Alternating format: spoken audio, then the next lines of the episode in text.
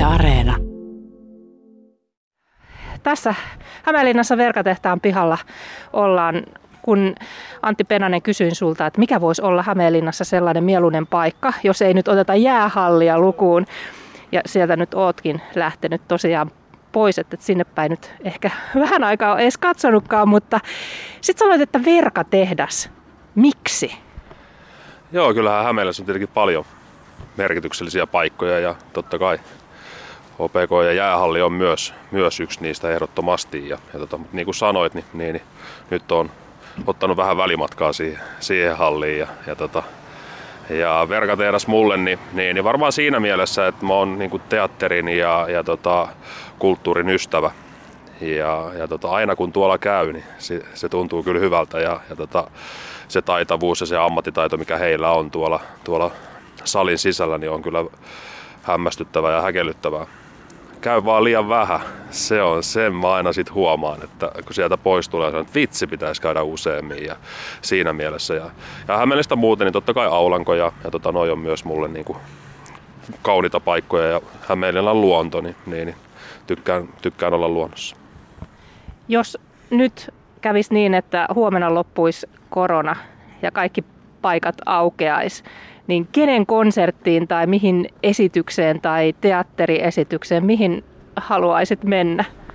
No kyllä mä innolla odotan tota, tota, tota Oton kesäteattereita taas, että mitä, mitä sinne löytyy. Että sinne ehdottomasti sitten, kun se, se mahdollisuus tulee taas ja, ja tota, olipa, olipa hieno kysymys. Mitäköhän mä menisin katsoa? Varmaan mä jonkun teatteriesityksen menisin katsoa ja, ja tota, sitten, sitten suomalaista musiikkia, että, että tota, sieltä varmaan, no niitä on kyllä useita, ketä menisin mielellään katsomaan, että Paula Vesalasta Apulantaa ja, ja, tota, ja jos Halo Helsinki tekee paluu jossain vaiheessa, niin se olisi, se olisi kiva myös nähdä näissä olosuhteissa.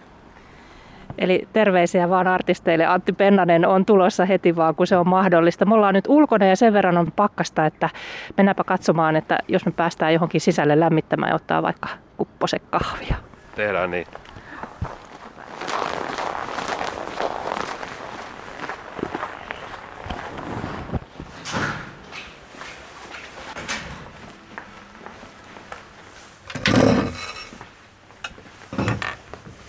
Antti Pennanen, me päästiin nyt sisätiloihin, vaikka se nyt kovasti pakkasta on, mutta sen verran kuitenkin, että on mukavampi tässä jutustella sisätiloissa. Ja tänään on tarkoitus sinun kanssasi puhua valmentamisesta.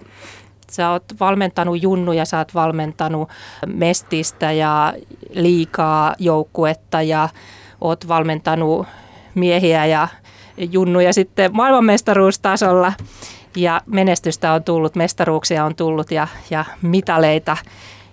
Mutta miksi susta Antti Pennanen tuli aikanaan valmentaja? Miksi susta ei tullut esimerkiksi insinööri tai lähihoitaja? Joo, se on, se on tota, kysymys, mitä aina sitä välillä on myös itsekin pohtinut ja totta kai niin kuin meihin kaikkiin, niin se kasvuympäristö, missä sä kasvat, niin se vaikuttaa ja sitten siinä on jotain, jotain semmoista luontaista myöskin, että mihin suuntaan haluaa mennä ja kasvaa. Et meidän perheessä aina liikuttiin ja urheiltiin. Isä ja äiti, niin, niin isällä ennen kaikkea niin oli urheilutausta.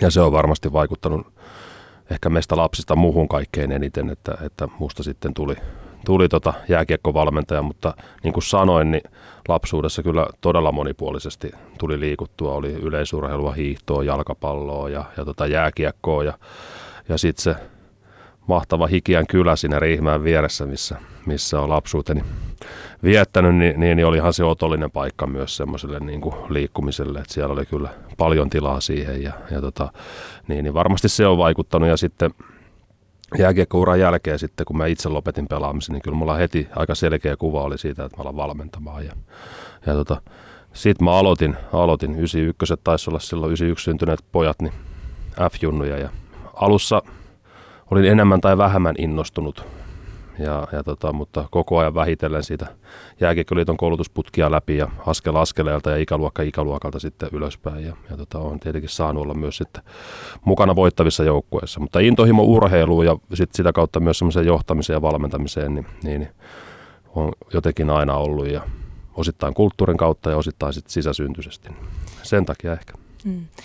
Jos sä mietit niitä valmentajia, mitä sinulla itselläsi on ollut silloin nuorena, kun olet urheilu ja pelannut jääkiekkoa ja nyt katselet tietenkin tätä valmentamista nimenomaan jääkiekon näkökulmasta, niin onko se valmentaminen ja valmentajuus, onko se jotenkin muuttunut?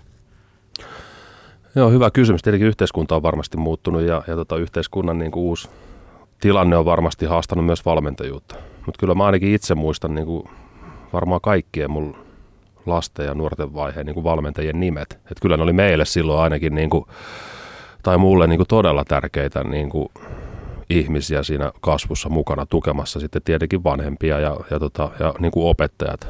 Et kaikki oli kyllä niin kuin auktoriteetteja minulle niin kuin hyvällä tavalla, niin kuin, niin kuin valmentajan pitää ollakin. Hän on niin kuin auktoriteetti suhteessa kuitenkin urheilijoihin ja, ja tota, se turvallisia ympäristöjä oli mulle kasvaa ja ne oli osana siinä mun kasvuympäristössä. Varmaan se on pikkasen muuttunut ja, ja tota, ehkä me ei tota näkökulmaa välttämättä enää, enää niin hyvin oteta ehkä huomioon, että ne on myös niin kuin urheiluseurat, niin ne on sosiaalisesti ja terveydellisesti totta kai niin kuin merkityksellisiä ympäristöjä ja, ja turvallisia ympäristöjä. Niiden ainakin pitäisi olla ja urheilulla on paljon mahdollisuuksia tukea yhteiskuntaa. Viime aikoina on puhuttu myös niistä asioista, että se valmentajuus ei aina ole ollut ehkä se turvallinen suhde lapsen ja nuoren ja, ja, ja aikuisen kanssa, että on ollut välillä ongelmia, mutta voittopuolisesti sillä on hyviä vaikutuksia. Niin osataanko valmentajia arvostaa tarpeeksi? Niin, mä, mä en ole ihan varma siitä, että kyllä mä niin näen, jos mietittiin vaikka opettajamaailmaa, miten opettajamaailmassa on nyt käynyt, niin, niin, niin kyllä mä vähän olen huolissaan siitä, että miten me opettajiin suhtaudutaan.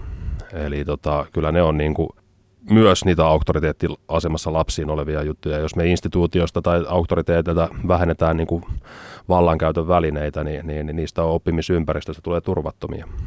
Ja, ja tota, se tulee vaikuttaa sitten oppimistuloksiin.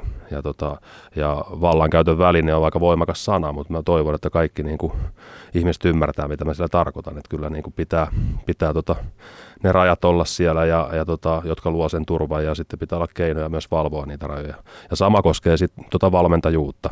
Et me nähdään ehkä se liian niin kuin, lajikeskeisesti ja teknistaktisesti keskeisesti se valmentajuus lapsissa ja nuorissa ja, ja tota, kun meidän pitäisi myös nähdä se niin kuin vähän laajemmin just tuosta niin turvallisesta oppimisympäristöstä näkemystä. Voi olla joskus se sille jollekin lapselle niin, niin, niin se kaikkein turvallisin aikuinen, mikä hänen elämässään on. Ja, ja, tota, ja sitä pitäisi mun mielestä arvostaa ja se pitäisi myös niin kuin ottaa huomioon, kun me palkataan valmentajia tai, tai lapsia nuoria ja, ja, tota, ja kun me mietitään, ketä valmentajia me sinne valitaan ja kun me mietitään meidän valmentajakoulutuksia, niin meidän pitäisi ottaa entistä enemmän huomioon toi näkökulma ja, ja, tota, ja kunnioittaa niitä auktoriteetteja myös niin kuin me vanhemmat jotenkin tuntuu, että jääkiekosta ja jääkiekko-valmentajista jää sellainen kuva, että, että joko ne on niin kuin myrtsinä siellä vaihtoaitiossa tai sitten jos jotain tapahtuu semmoista, niin sitten äh, tulee ehkä jotain huutoa sinne, kädet nousee ja, ja että hei tuovari, niin tämä ratkaisu ei ollut oikea tai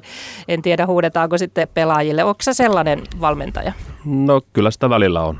Välillä on itsekin semmoinen valmentaja ja ja varmasti me kaikki valmentajat jossain vaiheessa, että se on ne ihmiset, jotka siellä on ollut ja elänyt sitä vaihtoaitioelämää, niin, niin, niin, niin, niin kyllä ehdottomasti se on aika tunteikas, tunteikas paikka ja se on todella hektinen paikka ja siellä on vaikea niin kuin, tietyllä tapaa niin kuin, ehtiäkään laskea joskus kymmeneen ja, ja tota, malttaa, malttaa olla huutamatta, mutta totta kai mäkin sitä teen ja, ja tota, Eikö sieltä YouTubesta löydy joku semmoinen video, missä tuomareillekin on tullut annettua palautetta. Ja, ja tota, ja, mutta onneksi kotona sitten seuraavana aamuna tuli Emma tytöltä palaute, että, että isi huusi telkassa, että miksi käyttäydyt niin, niin kyllä se nöyryys sieltä sitten tuli. Että eihän niistä hetkistä ikinä ylpeä mutta se, on, se kuuluu siihen ja, ja tota, sitten taas kun ollaan pois siitä ihan sitä ottelutilanteesta, niin, niin, niin mä uskon, että me valmentajat sitten, sitten käyttäydytään myös niin kuin vähän eri lailla. Että se, on, se on vähän toisen näköistä sitten siellä, kun me ollaan siellä arjessa. Niin Antti Pennanen, minkälainen valmentaja olet sitten, kun olet joukkueen kanssa siinä arkisessa puuhassa? Joo, se on, se on kyllä mielenkiintoinen kysymys ja sitä varmaan niin kuin joskus muut pystyy arvioimaan paremminkin, minkälainen mä oon. No minkälaisia haluaisit olla? Niin, varmaan, jos mä mietin, että minkälainen mä tällä hetkellä on, niin jos mä joskus mietin tuota mun valmentajapolkua, miten se on tullut, niin silloin kun mä aloitin, niin mä olin kiinnostunut tota, semmoista fysiologiasta ja, ja tota biomekaniikasta ja sitä fysi- fysiikkaharjoittelusta. Sitten sen jälkeen siinä oli mukana myös niin kuin lajitaidot ja sitten sen jälkeen niin kuin se tietoisuus valmentajuudesta alkoi kasvamaan, niin sitten myös kiinnostus muuttui, muuttui siinä samalla ja, ja tota, sitten tuli se peli ja se taktisuus, että kyllä mä niin kuin siinä taktisuudessa on silloin 2005-2015 niin varmaan ollut ihan niin kuin Suomen kärki, kärkivalmentajia, että sen pelin kyllä osaan ja, ja tota näin. Ja, mutta onneksi sitten että se taas se tietoisuus syveni ja ymmärrys valmentajuudesta syveni ja, ja tota sitä kautta niin se pelin merkitys, en mä halua sitä vähätellä edelleenkin, se on niin kuin tärkeä mutta se, siihen tuli muuta siihen valmentajuuteen, osittain oman niin kuin kypsymisen kautta ja sitten tuli myös, että miten mä johdan itse itseäni ja sitä kautta, kun se oma itsetuntemus kehittyy, niin, niin, niin sitten ehkä pystyy auttaa pelaajiakin joissakin hetkissä siinä heidän omalla matkallaan, että, että minkälaiset asiat on merkityksellisiä ja, ja tota, mitä tunteita ja tarpeita tulee eteen ja miten niitä voi kohdata ja käsitellä ja, ja näin. Ja, ja tota, sitten sen jälkeen tuli se, miten ryhmää pystyisi johtaa että se tuli sitten vielä mukaan. Ja, ja tota, kaikissa näissä matkan aikana mulla on ollut hyviä ammattilaisia auttamassa mua tässä. Ja sitten mä oon yleensä hakeutunut, kun mä oon huomannut, että mulla on tässä vähän puutteita, niin mä oon hakeutunut sitten heidän piiriin, jotka pystyy mua auttamaan. Ja, ja, tota, ja nyt tällä hetkellä mä koen, että mä uskon, että mä en ole missään niin kuin enää superhyvä. Mutta mä uskon, että tämän taustan kautta niin, niin mä oon aika monipuolinen, että mä pystyn niin kuin auttamaan, auttamaan ihmisiä, ihmisiä sitten monessa suhteessa. Ja, ja tota, luottamus sitten tietenkin itseni, kun kasvaa, niin sitten pystyy myös niin kuin vielä entistä paremmin, niin, niin, niin tukee myös esimerkiksi valmennustiimiä siinä heidän omassa kasvussaan ja, ja tota, pystyy, pystyy myös heille antaa vastuuta ja valtaa. Mutta, mutta varmaan tuommoinen jokaisesta jotain tietävä valmentaja. Kuinka paljon valmentaminen on johtamista? No se on oikeastaan käytännössä pelkästään sitä. Se on johtamista ja sitten se on opettamista. Ja, ja, tota, ja johtaminen on se kaikkein tärkein, koska jos et sä johda sun ympäristöstä turvallista, niin se vaikuttaa siihen opettamiseen sitten taas. Ja niin kuin mä sanoin, niin valmentajat ja opettajat ja me aikuiset suhde lapsiin ja, ja tota, sitten tietenkin valmentajana pelaajiin, niin se on aina kuitenkin sitten se auktoriteettiasema sulla pitää olla. Ja mistä se sitten syntyy, niin, niin, niin, siitä voidaan sitten toinen tunti jutella varmaan jossain kohtaa. Mutta, tota, mutta johtamista, sen kulttuurin johtamista, itsensä johtamista ja sitten niiden pelaajien johtamista ja sitten sen pelin johtamista ja sen harjoitteluprosessin johtamista ja muiden ihmisten johtamista. Ja, ja kun sä sitten johdat hyvin, niin, niin, niin sitten sille opettamisellekin niin, niin syntyy oikeanlainen ympäristö ja sitten se opettaminen tulee kans osana valmentajuutta. Mm. Kuinka paljon siellä on tilaa muilla, jotka ovat siinä sun tiimissä ja pelaajilla tavallaan osallistua siihen, että minkälainen joukkue ja minkälainen peli äh, syntyy? Tämä on hieno ja mielenkiintoinen kysymys. Et kyllä mä niin kuin, jos miettii sitä omaa, omaa kasvua, niin silloin joskus juniorivalmentajana AP-junnu vaiheessa ennen kaikkea, niin, niin, niin en varmaan ollut kyllä ihan paras mahdollinen tuossa. Kyllä mentiin aika, aika rapsakalla komentotyylillä asioita eteenpäin. Ja, ja tota, Mutta se oli semmoinen nuori, nuori vähän pelokas valmentaja, niin, niin, niin silloinhan sitä haluaa kontrolloida kaikkea, jotta ei joudu turvattomaan tilaan. Tota, Mutta sitten kun sitä on vähän oppinut luottaa enemmän itseensä ja ymmärtää itsestään enemmän, niin, niin luottamus itseensäkin on kasvanut. Ja sitten tietenkin menestymisen myötä on tullut myös valmentaja itseluottamusta paljon lisää. Ja, ja tota, sitten sit tuommoiset ulkopuoliset asiatkaan enää vaikuta. Niin, niin tämmöisen pitkän johdannon jälkeen sitten tähän kysymykseen, niin, niin, niin, tota, niin, niin mulla on tietyt asiat, semmoiset kulmakivet, arvot, sitten peliin liittyvät tietyt raamit, mä puhun rakenteista – ja tietystä muista jutuista. Sitten tietyt niin kuin käyttäytymismallit, miten me puhutaan, mistä kulttuuri musta, miten me puhutaan, miten me käyttäydytään. Ja, ja totta kai noita ohjaa myös arvot, niin ne on ne, mistä mä en neuvottele. Että ne on ne, mitkä niin kuin on. Ja, ja sitten semmoista osallistavaa johtamista mä käytän sitten, kun me puhutaan vaikka, että miten mä sitten autan pelaajaa. Niin siinä on sitten se osallistava johtaminen. Sitten mä melkein usein koitan päästä siihen kysyjärooliin ja siihen tukijarooliin ja, ja näin. Eli oikeastaan noita molempia.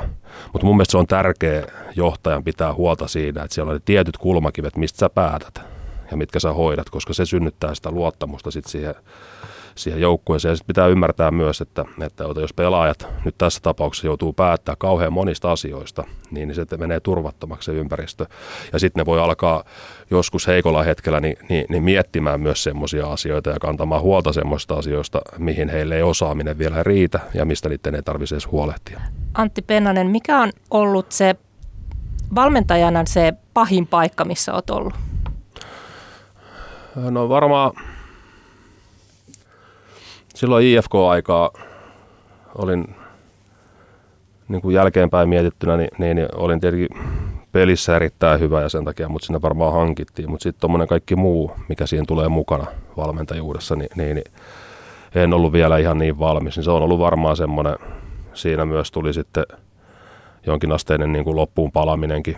Ja, ja tota, mutta onni onnettomuudessa se on myös kaikkein tärkein kokemus, koska silloin mä aloitin myös yhteistyön niin kuin terapeutin kanssa ja, ja tota, silloin alkoi semmoinen niin kuin tietoinen henkinen kasvu itsensä kanssa, niin, niin, niin, niin, niin se melkein vaati sit sen, että ajo siihen seinää päin, että ymmärsi, että nyt pitää niin kuin rauhoittua. Mutta se on auttanut myös valmentajuuteen. Totta kai enemmän siihen, että minkälainen mä oon itsensä kanssa ja minkälainen mä oon isänä, mutta valmentajuuteen myös. Mutta varmaan jos pitää valita, niin se on IFK ja sitten tuli vielä ne potkut, niin, niin, niin se on ollut mulle se kovin paikka. Että, että, että ja HPK-aikaakin kovia paikkoja oli, mutta ehkä ne näytti ulkoapäin vähän niin kuin kovemmalta ja, ja tota, mediakin siinä pyöritti omaa showtansa, niin se näyttäytyi varmaan aika kovalta, mutta mä en kokenut sitä itse niin. Mutta sä oot saanut apua terapiasta. Joo, valtavasti on saanut kyllä apua, että kiitos heille kaikille, jotka tässä matkan aikana mun, mun kanssa sitä työtä on tehnyt ja, ja, tota, ja siihen jää kyllä sitten niinku koukkuunkin se on niin mielenkiintoinen, kun sä alat niin kuin ymmärtää itsestään enemmän ja sitten kun se on ihan loputon, loputon matka, koska sä et ole, mikä ihanaa, niin meistä kumpikaan ei ole vielä valmis ja ei varmaan halutakaan olla valmiita ja koko ajan löytyy uusia polkuja ja alo- aloitettiin sillä niin kuin, tunteiden käsittelystä ja sitten sitä mun tarinan käsittelystä, että minkälainen se mun tarina on ja miltä se mun tarina näyttää nyt aikuisen silmänä, miltä ne lapsena ja teini-ikänä koetut kokemukset näyttäytyy nyt, eli, eli sitä narratiivin uudestaan luomista ja sen oman vuorovaikutussuhteen siihen historiaan, niin sen ymmärtämistä ja näin. Sitten sen jälkeen, sen jälkeen sitä tehtiin pitkän aikaa ja sitten tietenkin siinä oli pieni tauko. Mä luin paljon kirjallisuutta, edelleenkin luen siihen maailmaan liittyvää kirjallisuutta. Sitten tuli tosiaan se vähän se kulttuuri ja siinä mua auttoi sitten tota, ystäväni Juha Kurki, joka ymmärtää sitten työyhteisöstä ja siitä työyhteisön dynamiikasta ja, ja tota, vähän laajemmista ympäristöistä ja, ja tota, hän auttoi sitten siinä ja, ja, tota, ja siinä oli muitakin, muitakin sitten siinä hetkessä tukena. Ja, ja tota, sitten tällä hetkellä mä oon itse tuolla, ö, käyn Tommi Helsteenin kasvuohjelmaa, missä on myös aiheena itsetuntemus ja vuorovaikutustaidot ja sitten läsnäolo. Et, et läsnäolostani Eckhart Tolle läsnäolon voima 2010 on sen kirjan avannut ensimmäisen kerran ja se on kyllä ollut myös yksi vaikuttavimpia hetkiä. Ja nyt itse asiassa aloin kuuntelemaan sitä uudestaan. Niin on kiva nähdä myös se kymmenen vuoden aikasykli, että miltä se nyt se kirja kuulostaa ja näin, että, että tota, läsnäolosta niin, niin kolmisen vuotta nyt on ollut tuommoisen niin meditaatio ja tuommoisen kehollisen ja tämmöisen, tämmöisen niin kuin maailman ympäröimänä, että kun me ollaan aika kompleksinen kokonaisuus. Sitten meillä on se mieli ja sitten meillä on se alitajunta tai sielu, mitä halutaan käyttää. Sitten on vielä toi keho ja solut ja mitä kaikkea siellä on. Niin, niin se on ollut mielenkiintoinen matka ja niin kuin mä sanoin, niin sekin matka vaan syvenee ja syvenee. Ja, mutta voin itseni kanssa tällä hetkellä niin kuin erinomaisen hyvin myöskin tuon matkan kautta ja pystyn johtamaan varmasti tällä hetkellä paljon paremmin ympärillä olevia ihmisiä ja, ja tota, on tullut, tullut paljon työkaluja sieltä. Niin kuin tuossa aiemmin sanoitkin, niin, niin valmentaminen tietenkin ja, ja, ja muutenkin oli sitten missä tahansa, niin se on sellaista itsensä kehittämistä koko ajan. Niin mä sen koen, joo. Se on jotenkin, totta kai on semmoisia jaksoja, niin kuin varmaan nyt noiden nämmenkisojen jälkeen, niin oli semmoinen jakso, että ei kyllä niin kuin huvittanut avata koulukirjoja ja eikä huvittanut katsoa jääkiekkoa. Ja, mutta sitten kuitenkin joka tapauksessa koko ajan meistä tapahtuu jotain mitä me ei tässä hetkessä välttämättä huomata. Ja sitten joskus ne oivallukset tulee vähän jälkeenpäin. Ja, ja tota, että kyllä toi meidän niin kuin, prosessi koko ajan tuo käynnissä on, Mutta jatkuvaa ja se on jotenkin niin kuin semmoinen, kun se tietoisuus eri asioista, kun syvenee, että et, niin, niin sitten löytyy aina uusia polkuja, mitä polkuja lähtee seuraamaan sit siinä omassa kasvussaan. Ja, ja tota, niin, jatkuvaa itsensä kehittämistä kaikessa suhteessa, lajiosaaminen ja sitten toi kaikki muu, mitä siihen kuuluu. Mikä on sellainen asia, ehkä tärkein asia tai ainakin merkittävä asia, jonka sä oot oppinut nyt itsestäsi näiden vuosien aikana, mikä ehkä sitten tuot no, esiin to, omassa tosi, työssäsi? No tosi paljon niitä tietenkin on. Onhan se niin kuin, jotenkin se semmoinen oikeanlainen myös niin kuin nöyryys sitä omaa kasvua kohtaan. Että me varmaan joskus silloin varhaisaikuisuudessa ollaan sitä mieltä, että, että että ollaan aika voimiemme tunnossa. Ja sitä kautta myös niin kuin arvostaa entistä enemmän kokeneita valmentajia. Et jotenkin sitä silloin aikoinaan mietti, kun oli pelissä tosi hyvä ja sitten katsoi liikapelejä ja mietti, että mikä tos nyt sitten niin, että miksi toi ei ja miksi noi pelaa noin. Ja, ja sitten taas, kun nyt taas peilaa taaksepäin sitä omaa sen hetkistä maailmaa, niin pyörittää vaan päätä ja miettii, että voi vitsi, että, että, että, että kylläpä sitä oli aika naivi silloin ja ei ymmärtänyt, niin kuin, mistä kaikista asioista toi valmentajuus koostuu. Ja mitä kokeneempi valmentaja, niin, niin, niin ja mitä kovempi osaaminen, niin sitä enemmän hän pystyy keskittyä voittamisen kannalta ja menestymisen kannalta olennaisiin asioihin. Ja, ja silloin mullakin tuosta pelistä ja on jäänyt paljon semmoisia asioita pois, mitkä varmaan olisi ihan hyvä olla, jos me haluttaisiin pelata täydellisesti jääkiekkoa. Mutta sitten taas, kun sulla on aikaa rajallisesti, niin sitten sit ihan tietoisesti jättää semmoisia asioita pois. Ja, ja tota, et voi olla, että silloin HPK pelattiin taktisesti paljon parempaa jääkiekkoa mitkä mun joukkueet nyt pelaa, mutta, mutta ei me kyllä silloin pärjättykään. Ja, ja toinen semmoinen, mikä mä haluan tähän nostaa, on niin kuin kuinka paljon päättäjät tekee päätöksiä niin kuin pelosta käsin. Et ne ei välttämättä aina edes tiedosta sitä, mutta jotenkin aina, niin kuin, kun meillähän niin kuin, jokaisella on vähän sitä narsismia mukana tässä meidän matkassa enemmän tai vähemmän, niin, niin, tota, niin, niin sieltä käsin osa niin kuin tekee niin kuin itsestään omista peloista käsin tekee niin kuin isojakin päätöksiä. Ja, ja se on inhimillistä, mä todellakin ymmärrän sen, mutta sitten jos miettii niin kuin pidemmällä, niin kuin miettii johtamista, niin kyllä se niin kuin, jotta sä pystyt johtamaan, niin sun pitäisi pystyä kuitenkin niin kuin ainakin tiedostaa ne omat tunteet, jotka siihen päätöksentekoon vaikuttaa ja ottaa ne huomioon, jotta sä pystyt katsoa vähän ylempää asioita ja vähän laajemmin niitä asioita. Ja, ja tota, ja näin, niin se on varmasti yksi semmoinen, mitä mä nyt on paljon miettinyt viime aikoina, kun katsoo niin kuin ihmisiä, jotka joutuu kovan paineen alla tekemään kovia päätöksiä, niin, niin, niin minkälaiset mekanismit siellä on. Ja, ja jos se pelko siellä on mukana, niin se voi kaventaa aika usein sit sitä näkökenttää. Mutta et varmaan vaihtaisi paikkaasi esimerkiksi hallituksen ministereihin. No, no en varmaan, ei riitä osaaminen, että, että, että pysy, suutari pysyköön lestissä, että, että sitä on tätä sivusta helppo, helppo huudella, mutta kyllä siellä varmasti on tällä hetkellä tiukat paikat ja tiukat päätökset. Ja niin kuin mä sanoin, niin ei ole pelkästään se terveydellinen tai covid-pandemia, vaan on muitakin pandemioita ja on lasten liikkumattomuuspandemia tuolla alla. Ja sitten kun se on kriisi on sosiaalinen ja terveydellinen ja taloudellinen ja psykologinen, niin, niin, aika monesta kulmasta joutuu tekemään ja sitten joutuu tekemään varmasti myös kompromisseja. Ja, ja, tota, ja se, on kyllä, se on kyllä varmaan raskasta. Valmentajina, ketkä Antti Pennanen on ollut sun esikuvia vai onko sulla ollut esikuvia? No mä tiedän esikuvia siis sillä että, että,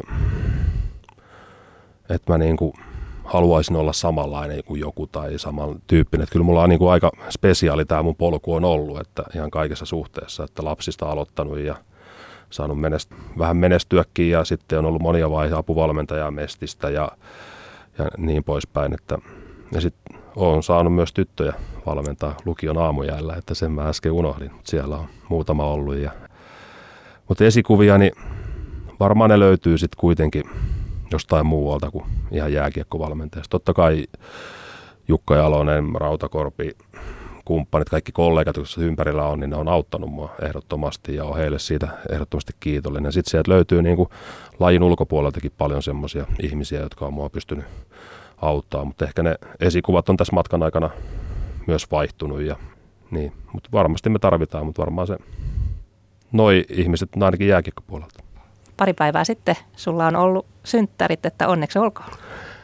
Kiitos. Se oli taas lippusalossa, ei mun takia, vaan jonkun toisen Ruuneperin takia, niin, niin, niin tota, se, siitä aina itsekin muistaa, koska on synttärit.